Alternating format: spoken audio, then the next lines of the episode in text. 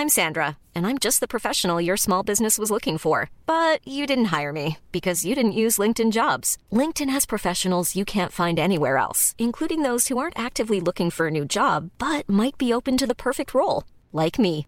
In a given month, over 70% of LinkedIn users don't visit other leading job sites. So if you're not looking on LinkedIn, you'll miss out on great candidates like Sandra. Start hiring professionals like a professional. Post your free job on linkedin.com/people today. Minola Theatre acknowledges the traditional custodians on the land on which we meet, gather and make art, the Yagara and Turrbal people, and we acknowledge their elders past, present and emerging.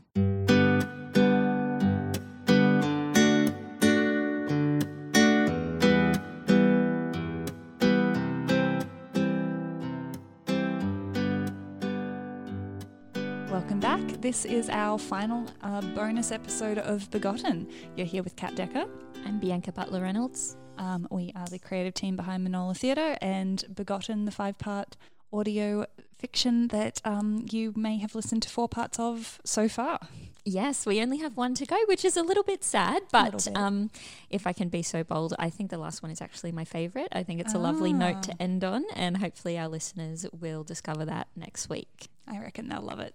So, um, this week for our final bonus, um, I am going to put on my interviewing hat and talk to Kat a little bit about what it's like to be a director, both um, within and without the constraints of coronavirus and everything shutting down. So, Kat, to start us off, do you want to talk a little bit about when the world is operating uh, as it usually does, and we're allowed to do rehearsals and performances in theatres, um, what is important to you as a director? What, what sort of philosophy or process do you like to work with? Oh, that's an interesting question. Thank you, Bianca. Um, so I I kind of cut my teeth on directing in some strange places. Um, so uh, I um, I've always loved hanging around in theatres and, and have worn a few different hats um, at different points. But when um, I was 20, 21, I believe, um, I got the opportunity to work alongside the Queensland Shakespeare Ensemble on um, their project called the Shakespeare Prison Project, which, as the name suggests, goes into um, uh, yeah uh, prisons and and incarcerated spaces and works with the people who live in those spaces to put on a piece of Shakespeare. Um, and so I went in there initially to observe, and then I became a facilitator, and then eventually I started directing some of those projects. Um, and uh, before I was doing too much work with uh, free people in the real world, um, I was learning how to direct normally first time actors in, um, yeah, what is quite a, a strange world um, of, of its own limitations. So um, I guess what I learned in that, I, I learned so many things in those projects, but um, as a director, I learned just to very much um, rely on finding the power and creativity of the people I was working with, um, and that uh, the yeah the creative people in, involved in that space are the most Im- important thing. Um, yeah. Uh, I don't. I don't know if that makes sense, but um, yeah, I would say that that's maybe my philosophy. I haven't Yeah. written it down. I might work on it. um, do you have a particular memory from your prison project experiences? Uh, There may be multiple memories where you were just really, um, I guess, impressed or, or blown away by the potential of this process to make a change for people. Uh, yes, yes, I, I have, I have um, dozens of, of those experiences. I think that would be one of the um, most overwhelming parts of being part of that project for a number of years was uh, seeing consistently um, people with very limited confidence, particularly when it came to performing um, over the period of, of a few months that we worked, uh, just really blossom into fantastically engaging um, uh, actors on a stage. And I, I do have to say that the the performances of Shakespeare I watched in that space um, have been the most funny, the most uh, comprehensible, um, the most authentic versions of those shows, um, of many of those shows that, that I've experienced. So, yeah, I think um, uh, across the five years I worked on on that project, um, being able to learn how to uh, foster someone's creativity, um, uh, help them find their own unique voice, um, because it's um, uh, it's it's particularly Shakespeare that we work with, and so you're you're asking uh, people who feel as though maybe theatre is not for them, and then Shakespeare specifically is not for them. Shakespeare is for people with money and private schools, and has been performed by the best actors across centuries.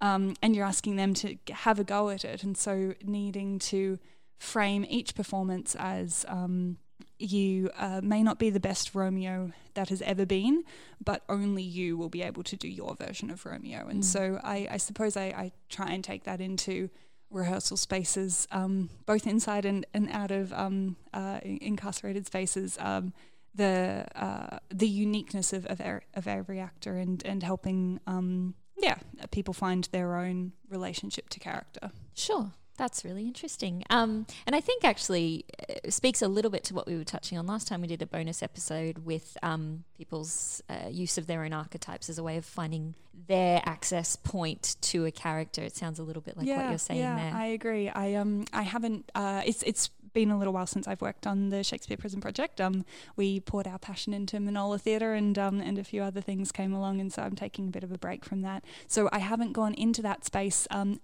having learnt from you the bits I know about archetypal theory. But I would be very interested to go with that new lens. Yeah, um, and yeah, and see how those spaces work, knowing what I know now. Great.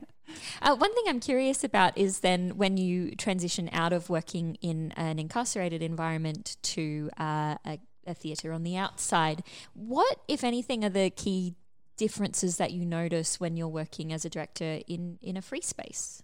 I mean, there are lots of similarities. Um, uh, I I always really um, try and cultivate a rehearsal room that um, feels safe and open. Um, that that people are, are there for the joy of it because you know in independent theatre we're not there for the money.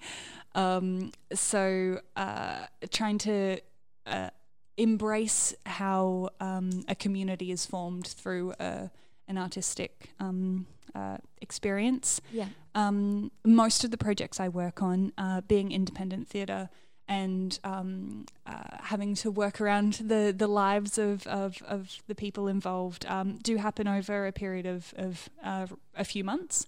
Um, and so I, I, know those lucky bastards who get to um, get paid for their job might have a three week rehearsal period or something like that. But for us, I really love that. I really love forming um, the particular family of every show we're involved in, mm. Um, being able to yeah foster that creative space and and hopefully um, uh, allow all people involved in, in the production to feel as though they have um, just as much right as anyone to make a suggestion and, and throw out an idea. And um, uh, I, I'm um, at the moment exploring my practice as a teaching artist. Um, uh, so, um, yeah, workshopping with both creatives early in their career and people who don't identify as, as having a creative practice, but who will find some benefit from, from um, uh, interacting with theatre. And one of the things I heard early on um, uh, in this study of teaching artistry is that the work of a teaching artist and the work of a director are, are very much aligned.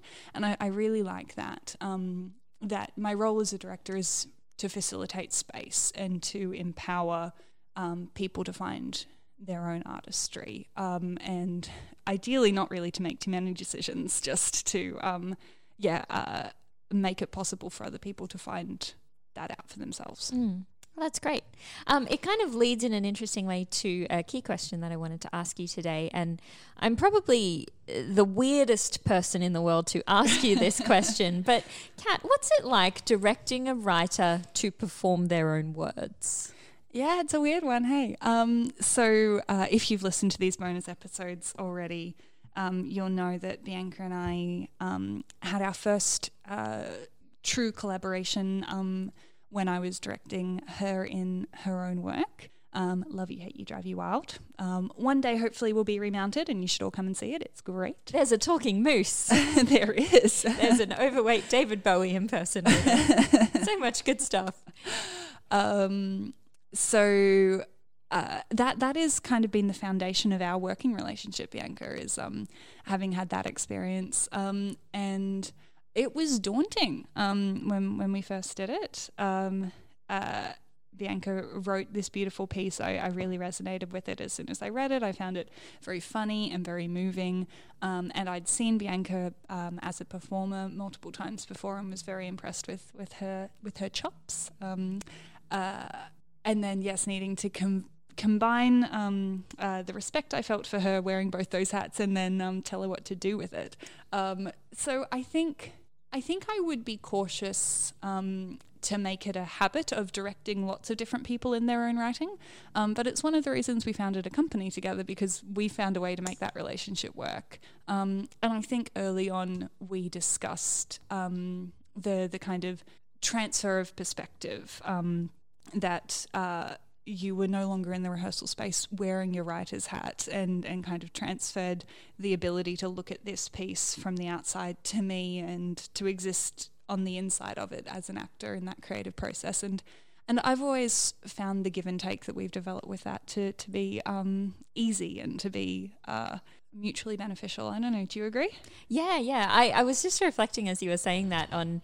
Um, well, since we've started Minola Theatre, every time we've done a production, regardless of what other roles we've held, we've um, shared the producing duties of the show 50 50. But Love You, Hate You was an interesting one where I was already self producing this work and I brought you on specifically as a director, but pretty much did all the producing duties myself. And um, so, as well as being writer and performer, I was making all the business decisions about the show. And so, such a crazy decision. Yeah, yeah it was wild. Um, there, I think there was a decision made early on between us that in order to keep the rehearsal room a kind of sacred space where I could exist just as an actor and take notes and, and get feedback, we would um, designate specific times to be production meetings and they would be separate from rehearsals. And so, much like moving between different characters or different archetypes, I, I could swap hats between those spaces. And so, at production meetings, I would be there with a business mind on and, and making those decisions. And then, uh, when we went to rehearsals, that was a different process. And I got to kind of strip off one identity and put another one on. And yeah, I, I, think the fact that um, we were always on a similar wavelength with what we wanted to communicate through the play, I, I was able to invest absolute trust in your vision. That's very nice. and then uh, we knew from the get go, Begotten was um, written uh, for a specific outcome, which was to be performed by you as as a um, as a, a one woman show, um, and to be something that we uh, could have as um, uh, a long term project for the company that we wouldn't just do one production of this, but that it would be developed um, over uh, a variety of showings and. Um, we, we had originally planned to, to tour the piece as well. Um, this was when we thought it would happen in a theatre before all the theatres closed down and broke our hearts. Um, so uh, I, I knew what I was signing up for for before you'd even written many of the words on the page. Uh, and I think by that point, having worked on five or six shows together and, and really found our, our language of, of collaboration, um, we'd also had the experience of uh, you being directed by me in another one woman show that hadn't been your writing, but um, I think the way we worked on Begotten followed a very similar format. Um, and that's a weird thing, isn't it? Yeah. Being a, a solo performer in a show, rehearsing oh, to one yeah. other person. It, it's very different from being in a scene with other people. Absolutely. Yeah. yeah. In, in, what ways? Um, well, one of the things I really enjoy so much about the theatrical process is the relationships you build with the rest of the team. And when the team is two people um, and, and you're in very different roles from one another, uh, I'm not going to say it's lonely, but it, it's different because um, you're not going through that same process of relationship building that you would normally have with a fellow actor. Mm. So why do we do it?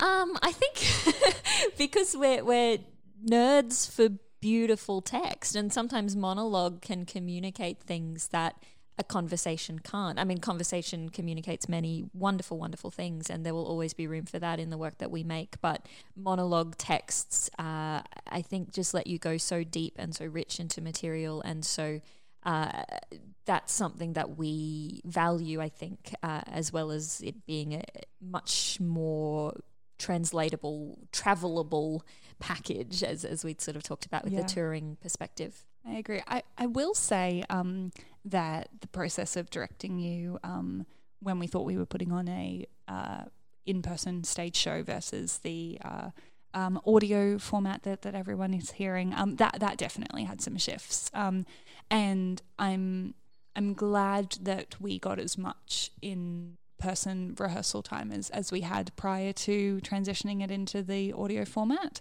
mm. because mm. we did a lot of discovery work, um, uh, a lot of kind of foundational decision making.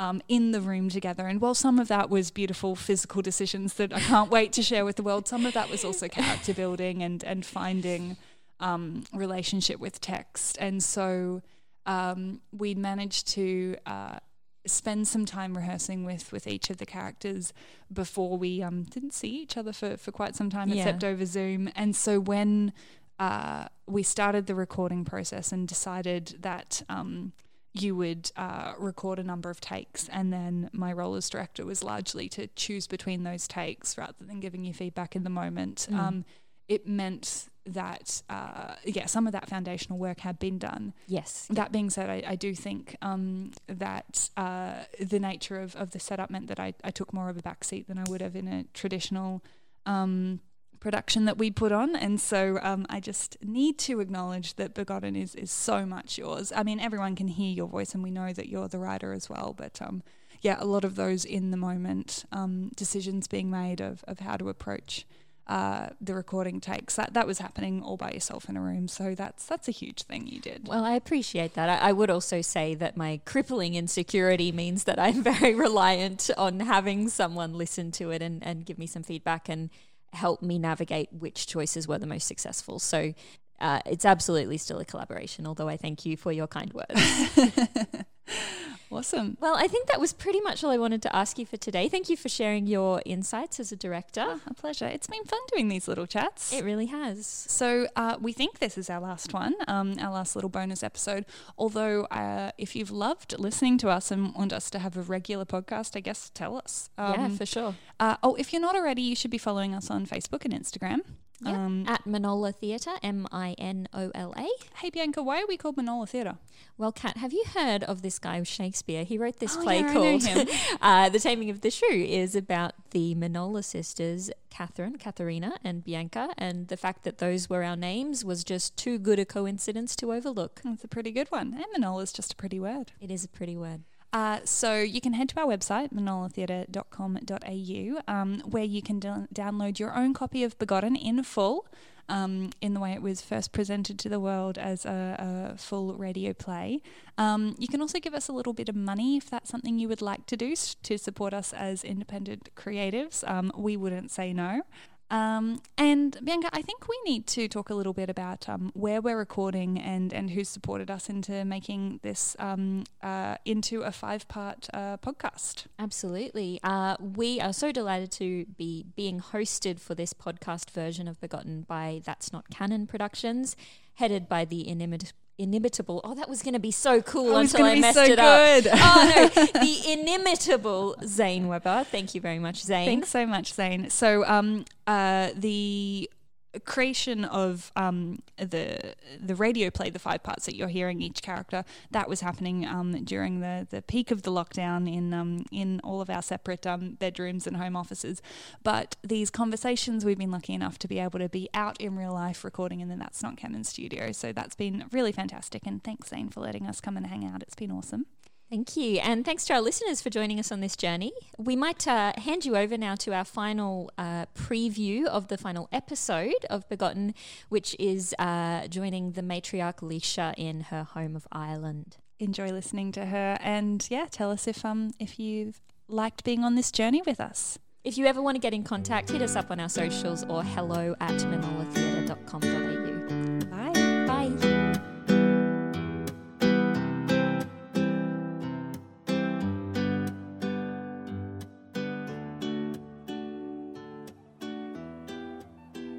My family always said I was gifted. Magic somehow. My aunties were superstitious and tried to tell me that I was like a Celtic goddess. I thought they were mad. I had something of a gift, and I suppose it made me a bit odd, but it was also inconsistent. I would at times know the outcome of a game before it had been played, or see the face of an old acquaintance in a dream the night before meeting them again. I sensed my Uncle Thomas's workshop would burn down a week before it happened, but I was a child and thought it a coincidence rather than a warning. When my auntie learned I'd had the vision and said nothing about it, she hit me hard across the face and said her husband died because of me. The rest of the family were wary of me after that, convinced that something that existed only in my mind had the power to curse them all. But Eamon came to my rescue. He didn't blame me for his brother's death. I was just a child who'd had a bad dream. My family began to trust me again, reluctantly, after I burned my hand on the stove. They reasoned that if I'd anticipated that happening, I'd have done something to prevent it. I was declared to be not a witch, but a sort of accidental apprentice wise woman in whom the gift might appear as rarely or as often as a sneeze. The time of my birth was thought to be the reason. My Auntie Deirdre, forever gripping her whisky bottle as if it were fused to both palms, proclaimed that a child born on the stroke of midnight at the turn of a century might conceivably catch a glimpse of the other world. That secret supernatural realm that shares the land with us. I didn't care to be magic. I just wanted my family to be kind.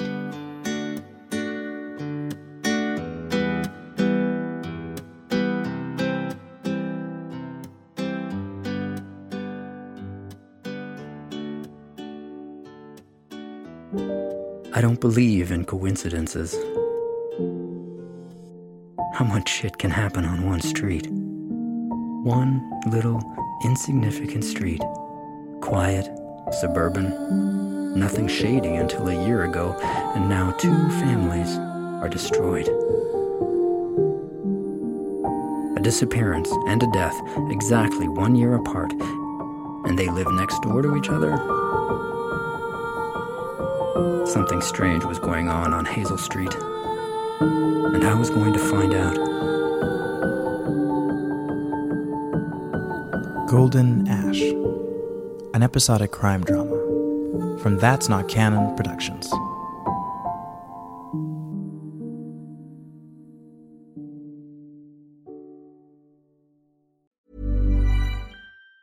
Planning for your next trip? Elevate your travel style with Quince. Quince has all the jet setting essentials you'll want for your next getaway, like European linen, premium luggage options, buttery soft Italian leather bags, and so much more and it's all priced at 50 to 80% less than similar brands. Plus, Quince only works with factories that use safe and ethical manufacturing practices. Pack your bags with high-quality essentials you'll be wearing for vacations to come with Quince. Go to quince.com slash trip for free shipping and 365-day returns.